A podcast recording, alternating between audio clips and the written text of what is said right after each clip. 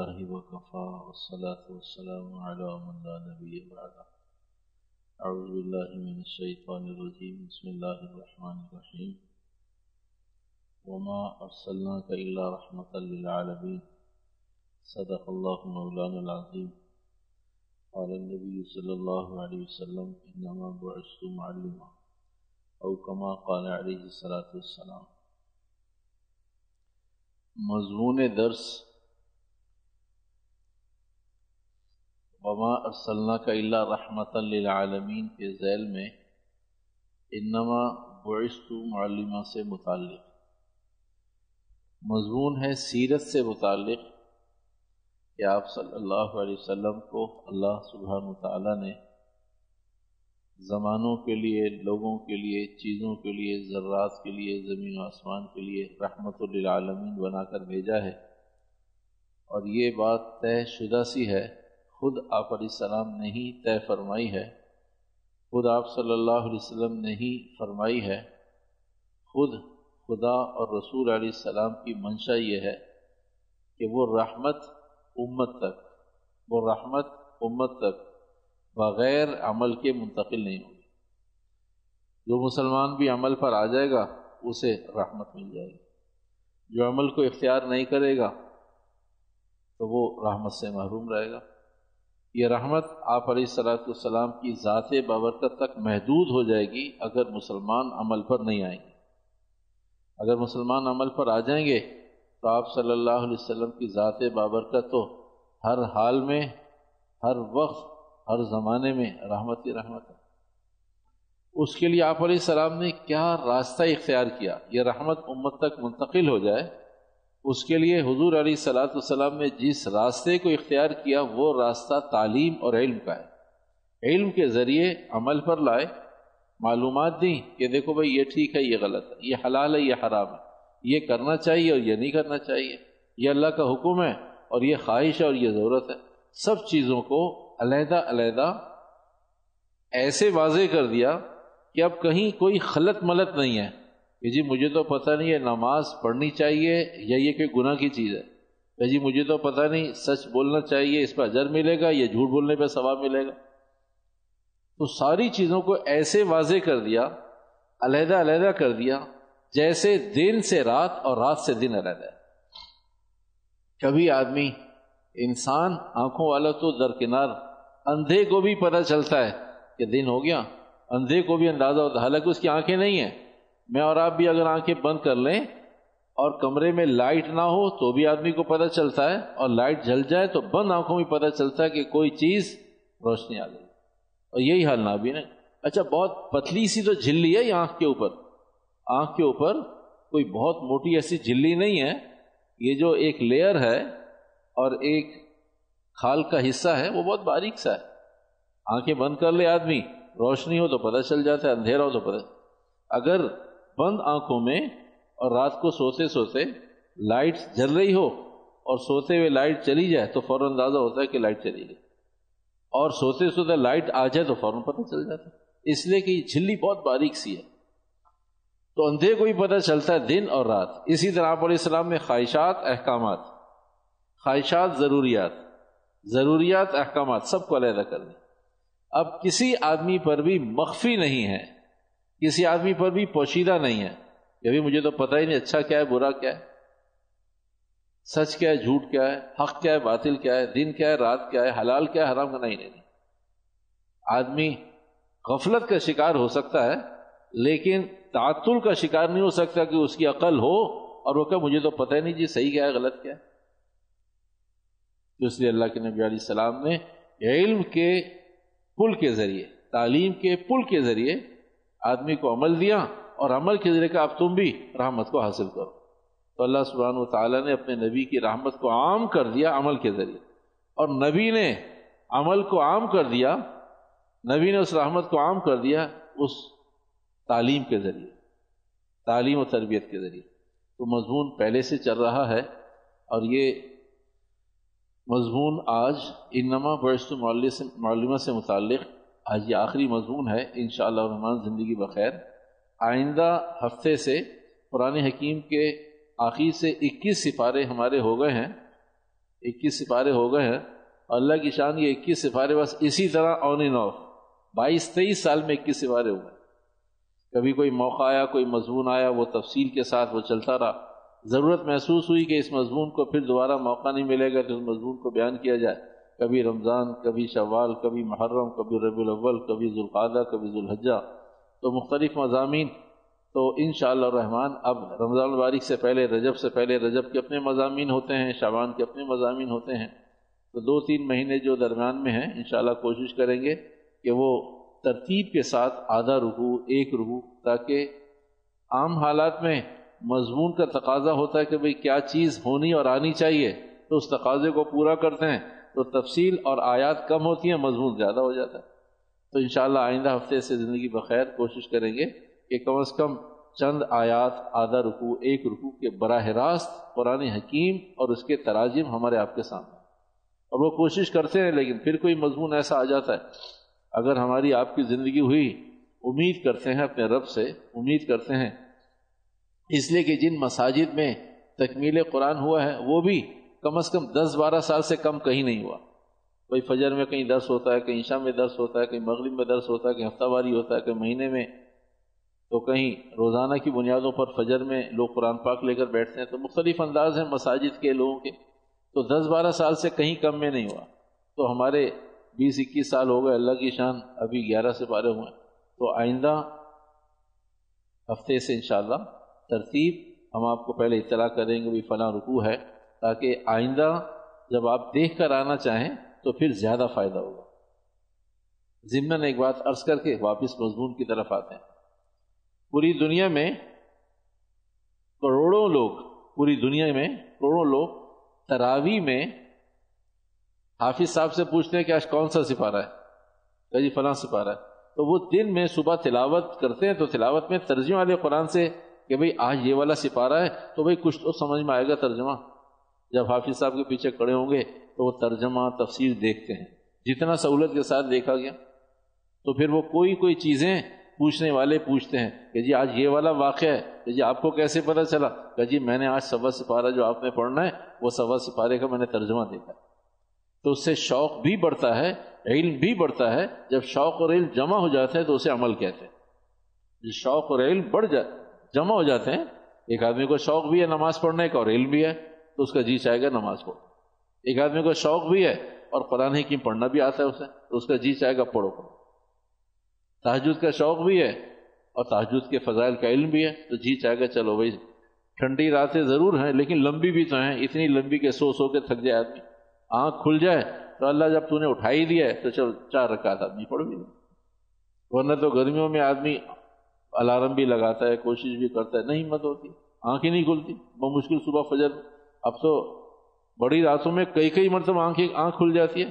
تو ایسا ہوتا ہے کہ بھائی ابھی تو سویا تھا، دو ڈھائی بجے نہیں، تین بجے دیکھیں پھر تین بجے آنکھ کھل جاتی ہے۔ چلو چار ساڑھے چار بجے دیکھیں ابھی پانچ سوا پانچ ساڑھے پانچ تک ٹائم ہے، پھر دیکھیں۔ تو کئی مرتبہ آنکھ کھلتی ہے۔ تو ایسے میں جب آدمی کو شوق ہوگا، تو انشاءاللہ اہتمام ہو جائے شوق نہیں ہوگا، تو دس دفعہ بھی آنکھ کھلے، تو پھر فجر میں اٹھے گا۔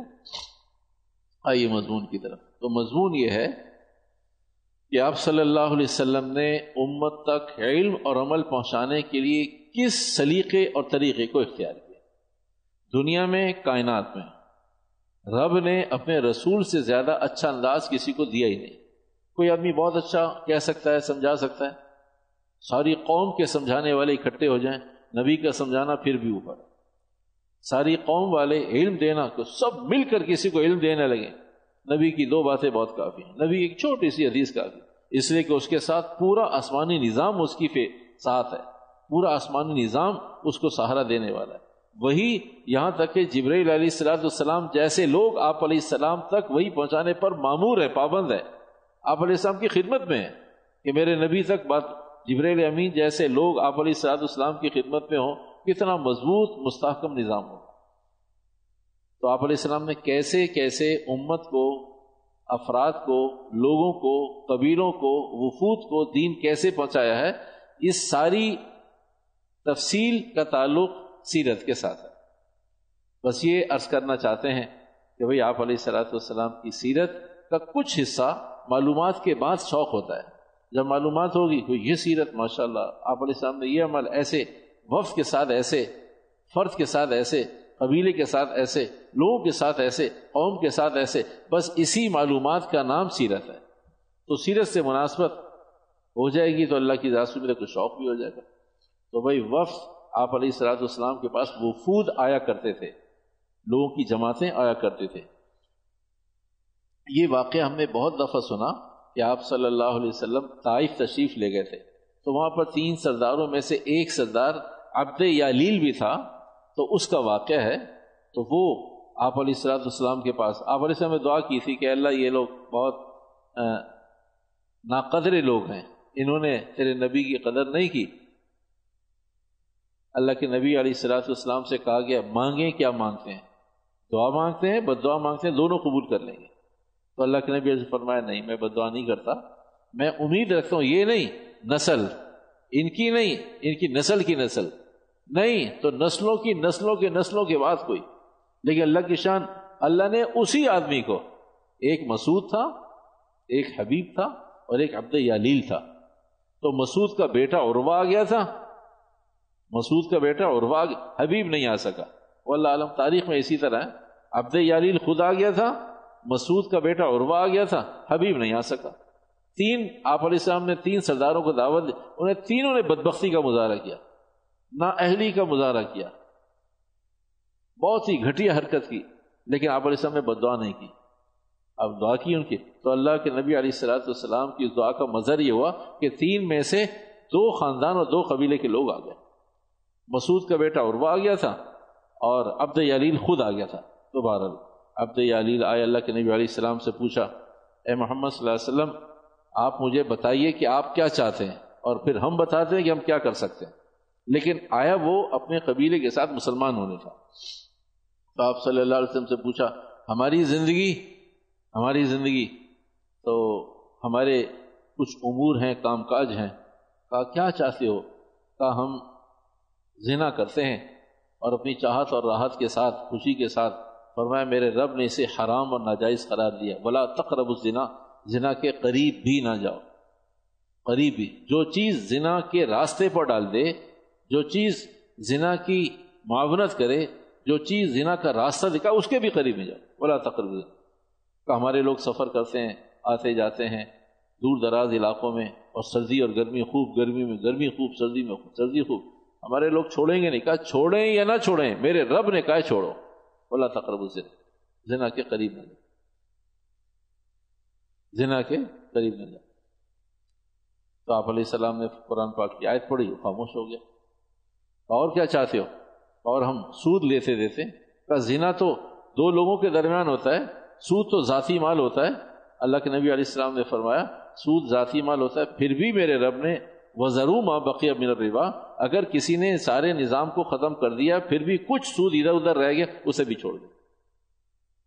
فرمایا، وہ تمہارا ذاتی مال ہے۔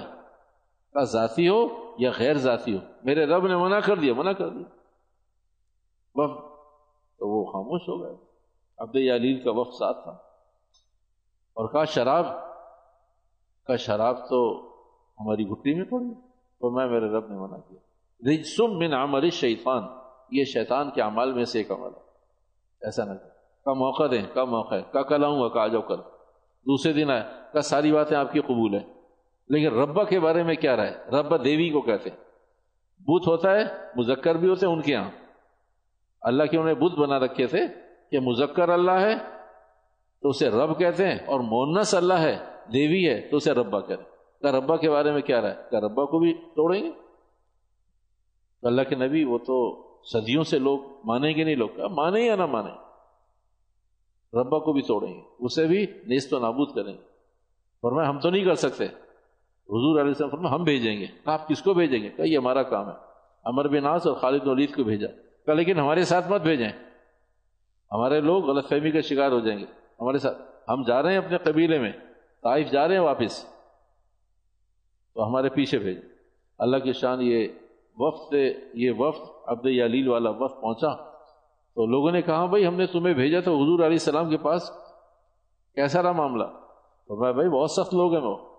شراب حرام، سود حرام، زنا حرام، نافرمانی حرام۔ قتل حرام، سبھی کچھ حرام۔ اب بہت سخت لوگ ہیں۔ تو کہا، کیا کرنا ہے؟ کہا، ہم نہیں چل سکتے ان کے ساتھ۔ وہاں سے مسلمانوں کا یا دلیل اپنے پورے قبیلے کے ساتھ اور راستے میں قبیلے کو بتایا کہ اپنے لوگ کے پاس جا کر بتائیں گے کہ بہت سخت لوگ ہیں۔ تو علاقے والوں نے اور طائف والوں نے جب ان سے پوچھا تو انہوں نے کہا بھی ہمارے بس کا نہیں ہے ان کے ساتھ چلنا۔ بہت مشکل لوگ ہیں۔ بہت سختیاں کرتے۔ تو کہا، پھر کیا کر رہے ہیں تو لوگوں سے پوچھا، تم بتاؤ کیا کر رہے ہیں؟ ہم تو وہاں دیکھ کر آئے ہیں۔ تم نے تو دیکھا نہیں ان کی حالت، ہم تو ان کی حالت دیکھ کر آئے ہیں مسلمانوں کی۔ اتنی پابندیاں اتنی پابندیاں اتنی پابندیاں، حد ہو گئی۔ کہا کیا کر رہے ہیں؟ تو لوگوں سے پوچھا قوم سے۔ قوم نے کہا، اسلحہ جمع کرتے کہا، کرو جمع۔ سارے لوگوں کو اسلحہ جمع۔ تیسرے دن صبح صبح ایک آدمی کو خیال آیا۔ ایک نے دوسرے سے، جو لوگ اسلحہ جمع کر رہے تھے، جو لوگ آپ علیہ السلام کے پاس نہیں آئے تھے، ان میں سے ایک کو خیال آیا۔ کہ بھئی وہ باقی عرب ان کے ساتھ ہے یا ان کے مخالف ہے تو کہا بھی میری تو رائے ہے کہ ان کے ساتھ ہے عرب، سارا عرب دوسرے تیسرے سے، چوتھے سے، پانچویں سے، چھٹے سے، دسویں سے۔ ساری، سارے شہر میں آگ کی طرح بات پھیل گئی۔ تو دوپہر تک، شام سے پہلے پہلے ان لوگوں نے جنہوں نے کہا تھا اسلحہ جمع کریں گے، انہوں نے عبد علیل سے آ کر کہا بھی ہم لڑنا نہیں چاہتے۔ کہا کیوں؟ تین دن میں تمہاری رائے بدل گئی۔ کہا، اس لیے کہ ہماری عقل ٹھکانے ہیں۔ آپ علیہ السلام کے ساتھ سارا عرب آپ علیہ السلام کے ساتھ ہے۔ ہم اگر مخاسمت کریں گے، لڑائی جھگڑا کریں گے، تو ہم بھی کٹیں گے، ہم بھی پیسیں گے۔ کوئی عقل مندی تھوڑی ہے۔ اس لیے ہم لڑنے کو تیار نہیں ہے کوئی اور راستہ ہے تو بتاؤ۔ تو کہا، اور راستہ کیا ہے؟ کہ اگر تم کہتے ہو عبد علیل سے کہ اگر تم کہتے ہو، تو ہم اسلام قبول کر لیں گے۔ کہا، پکی بات۔ کہاں جان بخشی اسی میں کہ اگر تم اسلام قبول کر لو گے تو ہم تو پہلے سے اسلام قبول کر کے آئے کہا، لیکن تم نے ہمارے ساتھ یہ کیا کیا؟ اگر تم اسلام قبول کر کے آئے، تو تم ہمیں بتاتے؟ تم نے تو ہمیں کہا، بہت سخت لوگ ہیں۔ شراب کو وہ منع کرتے ہیں، زنا کو وہ منع کرتے ہیں، سود کو وہ منع کرتے ہیں، قتل کو وہ منع کرتے ہیں، وہ جائز کس کو کہتے ہیں؟ ساری چیزیں۔ کہا، وہ تو بہت کچھ جائز کہتے ہیں، لیکن ہمارے پاس سارے کام ہی وہ ہیں جو ناجائز ہیں۔ ہماری قوم کے پاس سارے کام ہی وہ جو ناجائز ہیں۔ تو کہا، تم نے ہمارے ساتھ ایسا معاملہ کیوں کیا؟ اگر تم اسلام قبول کر کے آئے ہمیں بھی بتاتے۔ کہا، تم بھی پھر ہمیں وہی کہتے جو ساری قومیں آنے والوں سے کہتی ہیں کہ تمہیں بھی محمد نے بہکا دیا۔ تم بھی ہمیں یہی کہتے تمہیں محمد نے بہکا دیا۔ پھر ہم تمہیں کہاں سمجھاتے پھرتے کہ بھائی محمد نے نہیں بہکایا؟ وہ صحیح بات کہہ رہے ہیں۔ تو تیسرے روز جو لوگ، تھوڑے سے لوگ گئے تھے آپ علیہ السلام کے پاس عبد علیل سردار کے ساتھ باقی لوگ جو طائف میں تھے وہ مسلمان ہو گئے۔ ان نما بویسو معلی تو علیہ السلاۃ والسلام نے جہاں رعایت تھی رعایت دی اور جہاں رعایت نہیں تھی وہاں دو ٹوک بات کی۔ وفد عبد قیس۔ وفد عبد قیس۔ حضور علیہ السلاۃ والسلام کے پاس آئے۔ تو آپ علیہ السلام نے فرمایا، بھائی، چند باتیں بتاتا ہوں کرنے کی اور چند باتیں منع کرتا ہوں نہ کرنے کی۔ بس اسی میں سارا دین چھپا ہوا وفد عبد قیس آپ علیہ السلاۃ والسلام کے پاس آئے۔ چند باتیں بتاتا ہوں، وہ کرو کہا کیا کر رہے ہیں؟ اللہ پہ ایمان لے آؤ، نماز روزہ، حج زکات کا اہتمام کر لو، بس یہی سارا دین ہے۔ بس، کا بس۔ پہلے والا رخ، سود حرام، زنا حرام، چوری حرام، جھوٹ حرام، غیبت حرام، وہ ایک رخ تھا۔ دوسرا رخ، ارے بھائی، چند چیزیں کا اہتمام کرو، بس ٹھیک ہے، جاؤ، موج کرو۔ اور چند چیزیں انہیں چھوڑ دو۔ اللہ اللہ خیر سل اللہ کے نبی کیا کریں؟ کہا، ایمان لانے کے بعد نماز روزہ، حج زکات کا اہتمام کرو۔ کہا، بس کا بس کا جاؤ۔ کہا، وہ منع کر، ہونے والی کیا چیزیں؟ کہا شیر نہیں کرنا، شراب نہیں پینا۔ شراب کی جو برتن ہے انہیں بھی چھوڑ دو۔ اور رب دیوی ہے، اسے توبہ کر لو۔ اسے زمین کے برابر کر دو۔ آپ علیہ السلام نے اس مضمون میں فرمایا نقیر سے بچو، نقیر، نون قاف یارا نقیر۔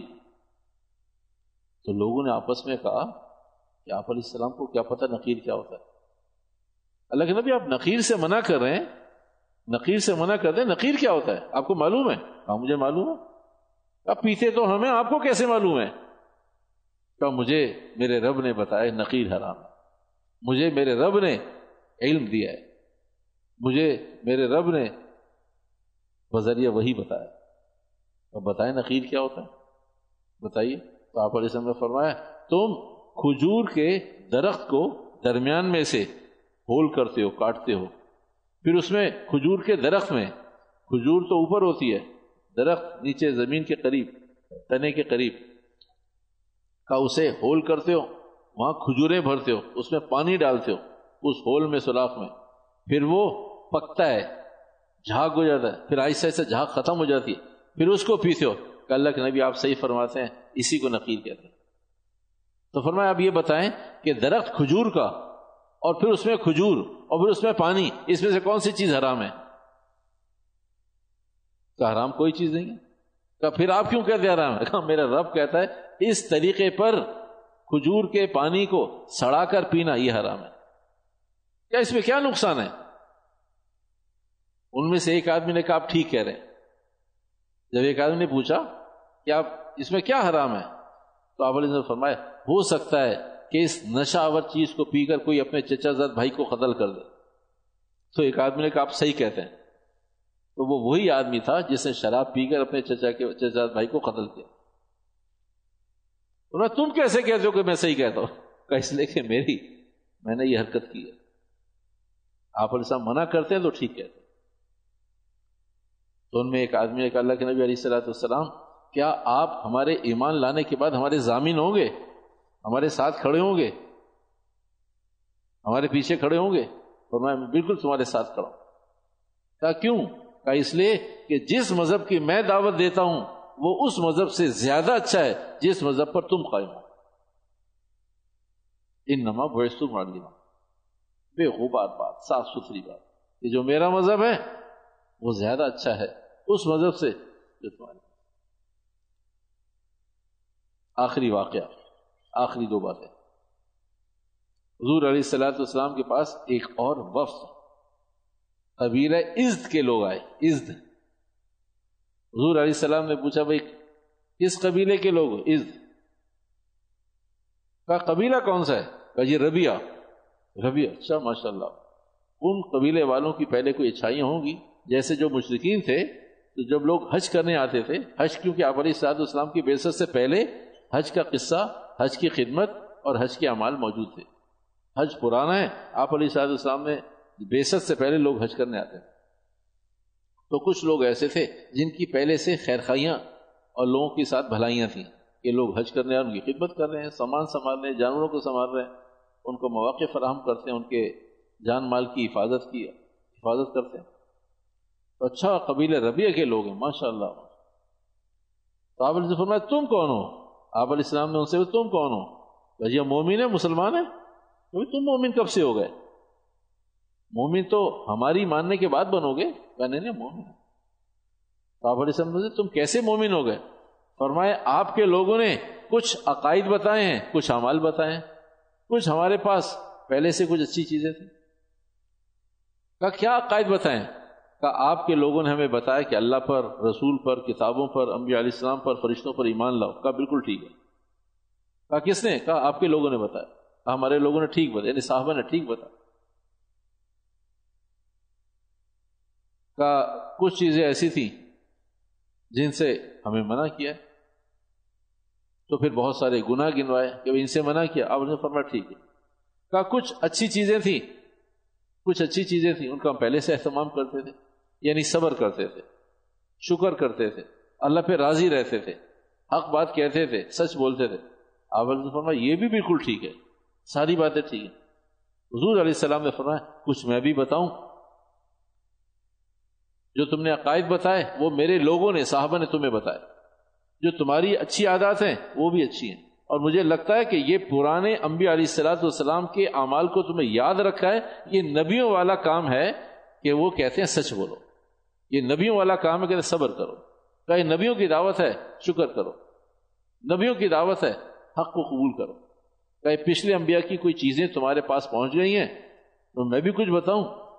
اللہ کے نبی ضرور اشاد فرمائے۔ فرمائے، ایسا جمع نہ کرو جسے تم کھا نہ سکو۔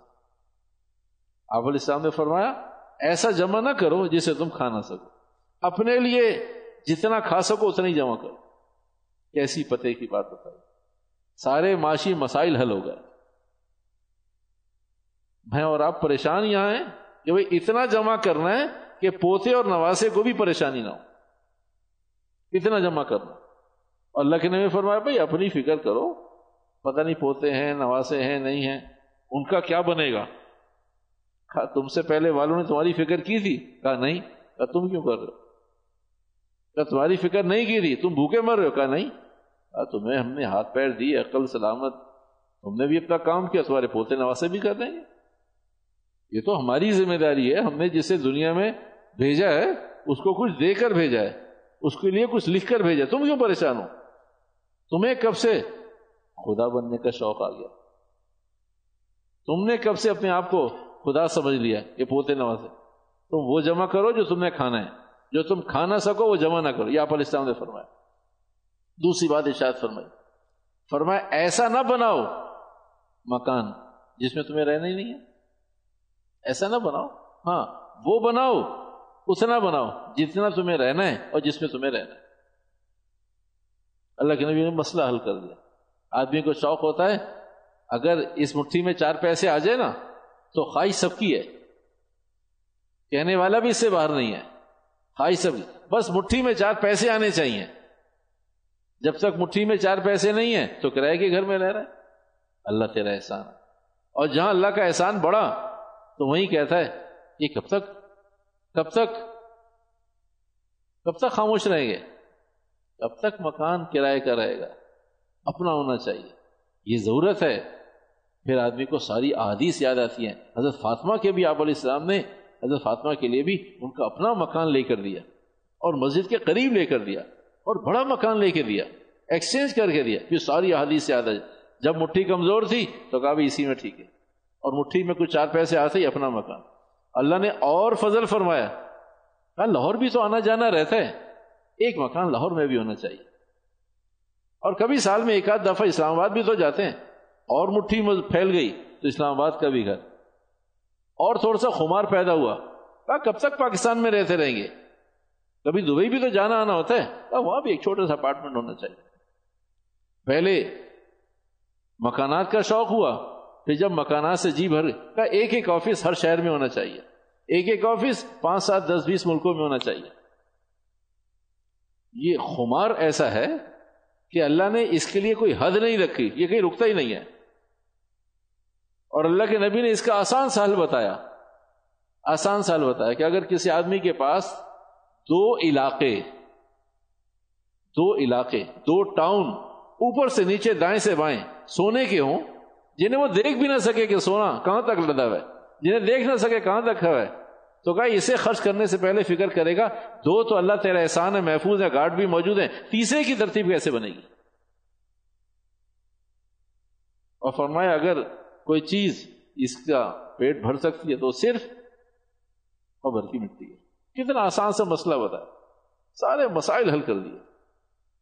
تو اللہ کے نبی نے فرمایا، ایسا نہ بنا مکان جس میں تجھے رہنا ہی نہیں ہے۔ وہی بنا جس میں تھی رہنا ہے۔ اتنا ہی بنا جو تیری ضرورت کے مطابق۔ ایسے لگتا ہے جیسے صرف فرشتوں کے لیے یہ احکامات ہیں۔ لگتا ہی نہیں کہ ہمارے آپ کے لیے کچھ کا ہے۔ اور فرمائے آخرت کی فکر کر، آخرت کتنی سادی زبان میں۔ آخرت کی فکر کر اور تقوی کو اختیار کر۔ یہ چند چیزیں آپ علیہ السلام نے ارشاد فرمائی۔ کہا بھی تم نے کہا کہ عقیدے کی کچھ باتیں آپ کے لوگوں نے بتائیں، وہ بھی ٹھیک ہیں۔ کہا، کچھ چیزیں تمہارے اپنے پاس تھی وہ بھی ٹھیک ہیں۔ کچھ ہمارے لوگوں نے تو منع کیا، وہ بھی ٹھیک ہے کہا، کچھ باتیں محمد کی بھی آپ علیہ السلام نے ارشاد فرمائی۔ آج کے مضمون سے متعلق آخری چیز۔ تقاضا ہوتا ہے، تقاضا۔ یعنی یوں سمجھیے کہ کوئی چیز پش کرتی ہے آدمی کو، دھکیلتی ہے، مجبور کرتی ہے۔ تو ایمان کا بھی ایک تقاضا ہے، اسلام کا بھی ایک تقاضا ہے، انسانیت کا بھی ایک تقاضا ہے۔ یہ ہے معیار زندگی کا۔ اگر ہے الحمد للہ سنبن اور نہیں ہے، جب اسٹیٹس اور معیار نہیں ہے، تو پھر ایک ڈھانچہ ہے۔ پھر چلتے پھرتے مخلوق کا ایک مجمع ہے، بس اس سے زیادہ نہیں۔ تو ایمان کا تقاضا یہ ہے، اگر آدمی تقاضے کو پورا کر رہا ہے تو اس کا مقصد اس کا اندر کا نظام زندہ ہے۔ یہ اصول عرض کر کے بات ختم کرتے اگر تقاضا پورا ہو رہا ہے، چند جملے انشاءاللہ سمجھ میں آ جائے گی بات۔ ایک آدمی کو بھوک کا تقاضا ہے، اندر سے بھوک لگ رہی ہے، تو اس کا مقصد اندر کا اس کا سسٹم زندہ ہے۔ ایک آدمی کو نیند آ رہی ہے، اس کا مقصد اس کا نظام اندر زندہ ہے۔ اندر کا سسٹم ایک آدمی کو محسوس ہو رہا ہے کہ پیاس لگی ہے، ایک آدمی کو محسوس ہو رہا ہے یا واش روم جانا ہے، تو یہ حص اور احساس اس بات کا تقاضا ہے کہ بھائی اندر کا نظام زندہ ہے۔ اس بات کے سمجھنے کے بعد آخری بات یہ ایمان کا تقاضا یہ ہے کہ خواہشات کو چھوڑے۔ یہ ایمان کا اگر خواہشات کو نہیں چھوڑا تو ایمان مردہ ہے۔ ایمان زندہ نہیں اندر۔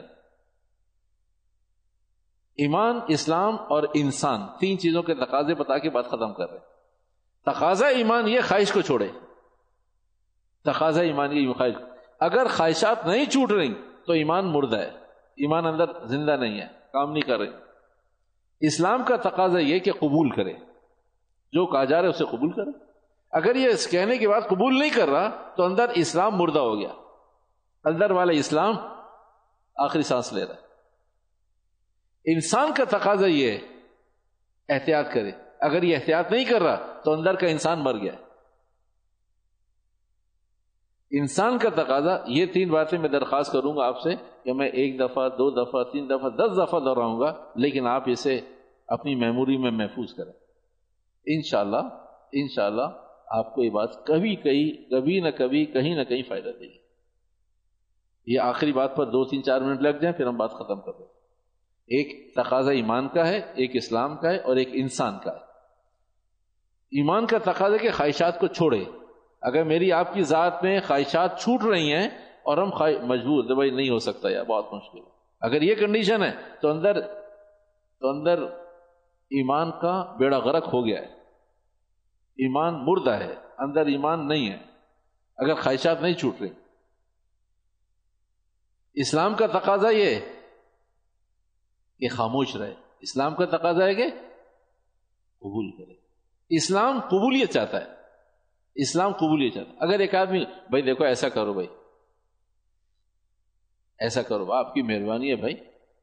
بھائی دیکھنا ذرا آپ کے کپڑوں پر یہ داغ کیسا لگا ہے۔ او ہو بھائی یہ خون کا داغ ہے۔ بھائی نماز، ارے جاؤ یار اپنا کام کرو۔ تم نماز کے ٹھیکے دار ہو۔ تو اسلام رخصت ہو گیا۔